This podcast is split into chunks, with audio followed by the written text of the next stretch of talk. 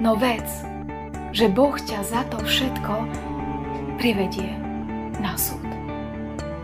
My všetci, mladí, v strednom veku, starí, máme žiť svoj život s Ježišom Kristom naplno. Ale máme pamätať, že raz budeme stáť pred Bohom na poslednom súde.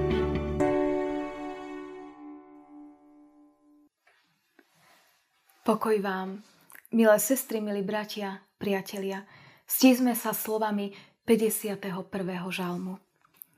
Zmiluj sa nado mnou, Bože, podľa svojej milosti. Pre svoje veľké milosrdenstvo zhľaď moje priestupky. Dokonale ma obmy od mojej viny. Očisť ma od môjho hriechu. Oproti tebe samému som zrešil a páchal som, čo je zlé v tvojich očiach. Izopom zbav ma hriechu a ja budem čistý. Umý ma. Belší budem ako sneh. O páne, ty mi otvor pery. Nech moje ústa tvoju chválu zvestujú. Amen. Milosť vám a pokoj od Boha, nášho Otca a od nášho Pána a Spasiteľa Ježiša Krista. Amen. Milé sestry, milí bratia, Božie slovo, ktoré bude slúžiť ako základ kázne, čítame z knihy Kazateľ z 11. kapitoly, kde v 9. a v 10. verši v Božom mene čítame tieto slova. Raduj sa, mládenec, vo svojej mladosti. A nech sa teší tvoje srdce za tvojich mladých dní. Choď po cestách, na ktoré ťa tiahne srdce a kam si žiadajú tvoje oči. No vec, že Boh ťa za to všetko privedie na súd a odstráň mrzutosť zo svojho srdca a odvráť zlo od svojho tela. Lebo mladosť i vek čiernych vlasov je márnosť. Amen. Toľko je slov z písma svätého. Milé sestry, milí bratia, priatelia. Téma dnešnej predposlednej nedele v cirkevnom roku je o poslednom súde. Každý rok, keď otváram agendu a túto predposlednú nedeľu cirkevného roka čítam nadpis o poslednom súde, stále si spomeniem na to, ako keď som bola tínedžerka, mládežnička a raz som k meninám dostala pozdrav. A na tom pozdrave boli práve slova skazateľa. Tá milá pani, ktorá mi tento pozdrav darovala, tieto slova upravila na mieru pre mňa a napísala Raduj sa, dievča, vo svojej mladosti a nech sa teší tvoje srdce za tvojich mladých dní Choď po cestách, na ktoré ťa tiahne srdce a kam si žiadajú tvoje oči. No vec, že Boh ťa za to všetko privedie na súd. A odstráň mrzutosť zo svojho srdca a odvrať zlo od svojho tela, lebo mladosť i vek čiernych vlasov je márnosť. Táto milá teta pre mňa, pre mládežničku, pre tínedžerku zvolila ako blahoželanie k meninám práve tieto slova. A k týmto slovám sa vraciam. A premýšľam nad tým, čo majú mne osobne tieto slova povedať. Ale aj ty, milá sestra, milý brat, milý priateľ, milá priateľka, ktorý sedíš doma alebo kdekoľvek a pozeráš alebo možno iba počúvaš túto našu nedelnú pobožnosť online z domu, aj ty sa môže zamyslieť spolu so mnou. Čo pre nás, pre všetkých, znamenajú tieto slova. Áno, oni sú prioritne určené mladým ľuďom. Ja som ich dostala ako mladé dievča, ako mládežnička na jednom tábore, keď práve vtedy vyšli moje meniny. Ale tieto slova nie sú len pre tých, ktorí majú čierne vlasy, alebo tmavé vlasy, alebo sú vekom mladí. Tieto slova sú pre nás, pre všetkých. A v duchu tejto nedele, ktorá má tému o poslednom súde, nám chcú pripomenúť, že raz budeme stáť pred Božou tvárou. Raz sa ja, aj ty, postavíme pred Božiu tvár a Pán bude pozerať na náš život. Bude pozerať na môj aj na tvoj život, ako vyzeral. Bude hľadieť do môjho aj do tvojho srdca, či tam bol Ježiš na prvom mieste. Lebo tieto slova sú určené pre všetkých. A myslím si, že pre celú generáciu našej doby. Keď vnímam názory, myšlienky ľudí okolo seba v tomto svete, tak sú ako si naladené týmto smerom. Musíš žiť naplno. Si tu pre túto chvíľu, užij si to. Neber ohľad na iných. Je to o tebe. Ty máš práva. Ty sa musíš dobre cítiť. Ty po sebe nenechaj šliapať. Ty sa prebí dopredu. Ty sa presaď. Ty, ty, ty. Áno, je to správne. Lebo žijeme každý sám za seba. A každý sám za seba budeme stať aj pred pánom na poslednom súde. Áno, máme ísť za svojimi túžbami, za svojimi snami, pretože mnohé nám vložil do srdca náš Boh. Mnohé poslania nám dal, že ich máme vykonať. No máme pamätať, že to nie je prioritne o nás, o mne, o tebe. Že raz sa postavíme pred pána, ktorý sa nás bude pýtať, v prvom rade, či sme jeho prijali do svojho srdca. Či bol pre nás dôležitý. A on to vidí podľa ovocia nášho života. Keď ja prijímam to, že som nedokonala, že som hriešna, že pred Bohom neobstojím taká, aká som, ale celú svoju nádej skladám Ježišovi, že On ma očisťuje, že mi odpúšťa hriechy, že On zo mňa robí nové stvorenia, že On ma naplňa Svetým duchom, že ma vedie. Vtedy ja môžem vedieť, že tu na zemi nie som sama.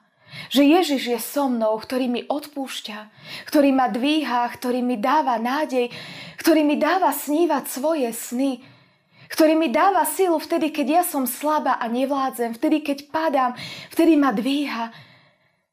Dáva mi do srdca ovocie ducha, lásku, radosť, pokoj. Vtedy, keď to nie je o mne, ale je to o ňom, pretože ja na to nemám. Ale pamätám na to naozaj každý deň, že je to o ňom, a nie o mne, že ja na to nemám, aby som sa suverenne postavila pred pána na poslednom súde, ktorý vidí hlboko do srdca? Alebo si žijem podľa tohto sveta? Možno aj slovami, ktorými hovorí kazateľ, raduj sa, mládenec, dievča, vo svojej mladosti, alebo človek v zrelom, strednom veku, alebo aj tí, ktorí si starší A nech sa teší tvoje srdce v každom jednom dni, ktorý ti pán dáva. Choď po cestách, na ktoré ťa tiahne srdce a kam si žiadajú tvoje oči. Áno, môžeme ísť. No on pokračuje ďalej. No vec, že Boh ťa za to všetko privedie na súd. My všetci, mladí, v strednom veku, starí, máme žiť svoj život s Ježišom Kristom naplno. Ale máme pamätať, že raz budeme stáť pred Bohom na poslednom súde. Kiež nám dá Pán silu, aby podľa toho vyzeral aj náš život. Vzala som si zo starej zmluvy dve postavy, ktoré mňa osobne v týchto slovách, v tomto čase inšpirujú k tomu, aby som pamätala, že raz budem stať pred Pánom Bohom na poslednom súde. Tým jedným mužom zo starej zmluvy je Daniel. Pre mnohých, nielen pre deti, ale aj pre dospelých je zafixovaný ako ten, ktorý skončil v jame s levmi. A nič sa mu nestalo. Ale prečo Daniel skončil v jame s levmi? Prečo sa mu nič nestalo? Odpoveď na to je kde si ešte ďaleko, na začiatku. Možno tam, keď mu rodičia dávali meno. Pretože Daniel do Slovenčiny by sme mohli preložiť ako môj sudca je Boh. Alebo Boh je môj sudca. Keď Danielovi dali rodičia toto meno, on vedel, čo to meno v hebrejčine znamená. Túžil žiť tak, aby sa raz mohol postaviť na poslednom súde pred pánom. Tú vieru, ktorú do ňoho rodičia vštepili v mladosti, v mladom veku, si zachoval. Daniel zažil ťažký život. Ako mladého chlapca, ktorý pochádzal z bohatej, vznešenej, urodzenej rodiny, ho odvliekli ako vojnového zajaca do otroctva. Ďaleko. A Daniel tam žil verne. On vedel, čo znamená jeho meno. Boh je môj sudca. Ja raz budem stať pred pánom. A tak nechcel ani o milimeter odstúpiť od cesty, ktorú mu pán dal. Ale chcel byť Bohu verný. Aj tam v zajati. Dokázal sa vzdať honosného života, dokázal sa vzdať skvelého jedla, lebo chcel sa pridržať zákona, ktorému ho naučili jeho rodičia. Zákonu, ktorý dal Boh o čistých pokrmoch, že si nesmie poškvrniť telo niečím nečistým. A tam Daniel začal čestne. Priznal sa, že on nemôže jesť jedlá, ktoré jedia ostatní. Vysvetlil aj prečo. A pán ho neopustil. Pán bol s ním. Žehnal ho od toho mladého veku, kedy sa rozhodol, že bude Bohu verný, až po starobu. Až po ten okamih, kedy Daniel bol tretí v ríši, kedy bol čestný, svedomitý a vadilo to ľuďom okolo neho, že je čestný. A keď ho chceli obžalovať, čítame v knihe Daniel v 6. kapitole, Vtedy vysokí úradníci a satrapovia hľadali dôvod na obžalobu proti Danielovi zo štátneho záujmu, ale nemohli nájsť nejaký dôvod ani chybu, pretože bol verný. Nebolo možné nájsť na ňom nejaký omyl ani chybu. Vtedy títo mužovia povedali, nenájdeme nejakú zmienku obžalovať tohto Daniela, iba ak nájdeme niečo vo veci jeho náboženstva. Daniel vedel, že sa raz postaví pred Boha. Vedel, že Boh je jeho sudca už teraz za života. A tak necúvol, neúhol ani vtedy, kedy vedel, že ho to môže stať život. On podľa svojho zvyku išiel do svojej izby, kde mal okna otvorené smerom na Jeruzalem, kde si každý deň trikrát denne kľakol a modlil sa k svojmu Bohu. A urobil tak aj vtedy, keď vedel, že to nesmie robiť. Že sa nesmie modliť, lebo skončí v jame s levmi. Ale Daniel bol ochotný to riskovať. A kráľovi hovorí, ja som sa voči tebe neprehrešil, že som porušil tento tvoj príkaz. On miloval Boha viac ako svoj život. A vieme, ako ho pán ochránil. Ako keď ráno kráľ bežal k jame s levmi a hovorí Daniel, či ťa tvoj boh vládal zachrániť? Daniel odpovedá, áno kráľ, môj boh, ktorému verím, ktorého milujem, ma zachránil. To bolo svedectvo aj pre kráľa. Aký mocný je Danielov Boh. Pán Boh totiž vidí do srdca každého jedného človeka. Videl aj do srdca Daniela a použil si ho, aby vďaka nemu aj ostatní v tej pohanskej ríši mohli spoznať dobrotivého Boha. No možno nie každý máme toľko milosti, ako ten dokonalý Daniel. Možno skôr sa zosobníme s niekým, kto je nám bližší, pretože na ňom vidíme väčšiu ľudskosť. A tým druhým v starej zmluve, ktorý mňa zaujal, je Dávid. My ho opäť poznáme nielen deti, ale aj dospelí ľudia, ako toho, ktorý ako mladý chlapec bol odvážny a postavil sa Goliášovi, ktorý zosmiešňoval Boha, ktorý sa z Boha vysmieval.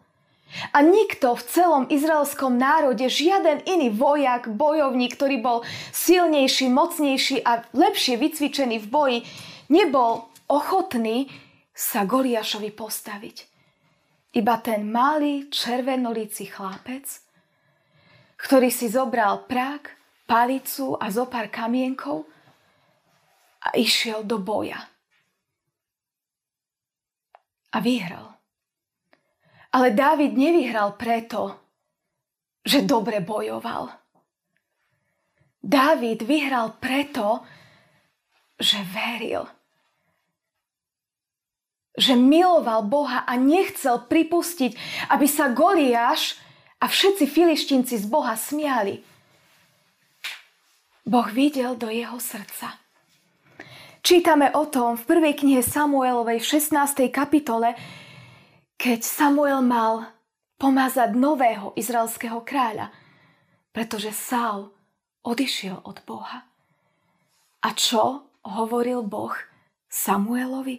Keď chcel pomazať Dávidovho najstaršieho brata, pretože bol vysoký, vznešený, vtedy Pán Boh hovorí – Nehľaď na jeho výzor a na výšku jeho postavy, lebo tohoto som zavrhol. Lebo nepozerám na to, na čo pozera človek. Človek totiž hľadí na to, čo je pred očami, ale hospodin hľadí na srdce. Boh vedel, že medzi tými siedmimi Izajovými synmi chýba v 8, ktorý tam nie je ktorý pasie ovce, ale ktorý má srdce podľa Božích predstav, ktorý miluje Boha. A tak dali zavela Dávida a pomazali ho za nového kráľa. Ale dlho, roky trvalo, kým sa Dávid stal skutočným kráľom, kým naozaj prevzal moc a vládol. Prešiel si veľkými skúškami, bojmi, utrpením cítil Božiu dobrotu a ochranu napriek tomu, že Mnohí boli proti nemu, že mu išlo veľakrát o život. Povedali by sme si, že bol dokonale spojený s Bohom a predsa zlíhal. Predsa keď sa jedného večera, pretože nešiel bojovať so svojimi mužmi, nudil doma a prechádzal sa po dome, videl, ako sa vonku kúpe Bačeba a rozhodol sa, že ju chce za ženu. A nezastavil sa pred ničím. Ani vtedy, keď dal príkaz svojim sluhom zistite, kto to je a oni mu povedali, je to manželka tvojho vojaka Uriáša Chetejského, ktorý bojuje tam, kde aj ty by si teraz mal bojovať. A on vtedy mal dostať stopku. Je to vydatá žena, moje srdce potrebujem nasmerovať niekam inám, ale on to neurobil. Skončilo to až vraždou Uriáša Chetejského. Smrťou dieťaťa, ktoré splodil v hriechu. Ale čo robí Dávid? Keď k nemu prichádza prorok Nátan a keď ho usvedčí, Dávid vtedy pláče. Ľutuje, vyznáva. My sme sa pred kázňou stíšili práve slovami 51. žalmu, ktorý Dávid napísal ako vyjadrenie svojej ľútosti a svojho pokánia. A bolo mu odpustené.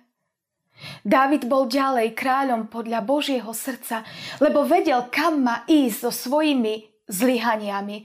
Áno, s tým, že zviedol vydatú ženu, že splodil nemanželského syna, že dal zabiť svojho vojaka, aby sa nedozvedel o jeho hriechu, aj mnohé ďalšie hriechy, ktoré Dávid mal, všetky vyznával pánovi. A to je cesta. Aj pre mňa, aj pre teba. Lebo tak ako Dávid by sa nemohol slobodne postaviť pred Boha a neobstal by na poslednom súde, tak ani ja, ani ty sa nemôžeme sami za seba postaviť pred Boha, lebo by sme neobstáli. Lebo Božie slovo hovorí, všetci to ti zhrešili a nemajú slávy Božej. Nie spravodlivého ani jedného. Pred svetým Bohom žiaden hriech neobstojí, ani môj, ani tvoj. Všetci si zaslúžime smrť. Ale Božím darom milosti je väčší život v Ježišovi Kristovi. A tak táto nedeľa ktorá má tému o poslednom súde, nás upomína, že raz budeme stáť pred Božou tvárou, môžeme vedieť, áno, budem stať stama za seba, ale budem tam s Ježišom Kristom, ktorý celý môj život vyniesol na kríž ktorý si so mnou aj s tebou vymenil miesto. Za moje hriechy aj za tvoje hriechy Pán Ježiš zomrel. On mňa aj teba obmil svojou svetou krvou. On zaplatil tú najväčšiu cenu, lebo miloval mňa a miloval teba. On je ten, ktorý na poslednom súde bude mojím aj tvojim obhajcom ktorý tam bude stať so mnou a s tebou. A na tom poslednom súde, áno, bude zjavný Bohu celý môj nedokonalý hriešný život. Všetky moje zlyhania, všetky moje omily, všetko to, kedy som ja iným ublížila, všetky moje prešľapy. Ale budem tam stáť s Ježišom Kristom ktorý povie, že za mňa zomrel. Že všetky tie moje hriechy, zlyhania, chyby, omily zobral na seba a už on zaplatil. A ja tam môžem stať ako omilostené Božie dieťa. Presne tak, ako sme to počuli v Evanieliu o poslednom súde. Vtedy pán zhromaždí si zo všetkých národov ľudí spred seba a oddeli ich, ako pastier oddeluje ovce od kozlov. Postaví si ovce správa, kozlov však zľava. A tým po pravici povie, Poďte požehnaní môjho Otca a príjmite ako dedictvo, ktoré je vám pripravené od stvorenia sveta. Bol som hladný, dali ste mi jesť. Bol som smedný, dali ste mi piť a počuli sme všetko to, čo tam bolo vymenované a tí ľudia si neboli vedomi, že by nejako dobre poslúžili Bohu. Čo z nich teda robí tých, ktorí sú iní? Je to viera v Ježiša Krista, ktorá sa pretavila do ovocia ich života, ktorí v blížnom človeku videli Ježiša Krista a ani sa nad tým nezamysleli keď čokoľvek maličké urobili pre kohokoľvek malého. A pán Ježiš to povedal, že ako keby to urobili jemu. Títo ľudia si nerobili zásluhy. Oni sa necítili byť hodní. Tak ja aj ty. Ak milujem pána Ježiša a som nedokonala hriešna, ale svoje hriechy vyznávam, svoj život kladiem do Božích rúk, prinášam s pomocou Ducha Svetého požehnanie ľuďom okolo seba. Možno v maličkostiach, v drobnostiach, so svojím úsmevom. Možno nejakým maličkým, dobrým skutkom. Môžem vedieť, že to môžem robiť preto, lebo mi k tomu dáva príležitosť aj silu môj Pán Ježiš Kristus. A pred posledným súdom mám bázeň, lebo celý môj život bude odkrytý. Ale nemusím mať strach, lebo viem, že tam vedľa mňa bude stáť ten najdokonalejší obhajca, ktorý za mňa položil svoj život, ktorý ma miluje a ktorý aj mne povie, poď moja milovaná dcera, a príjmi ako dedictvo väčší život, ktorý je pre teba pripravený od stvorenia sveta. A tak chcem žiť slovami, ktoré napísal kazateľ. Raduj sa, dievča, vo svojej mladosti a nech sa teší tvoje srdce za tvojich mladých dní. Choď po cestách, na ktoré ťa tiahne srdce a kam ťa povedú tvoje oči. No vec, že Boh ťa za to všetko privedie na súd. A odstráň mrzutosť zo svojho srdca.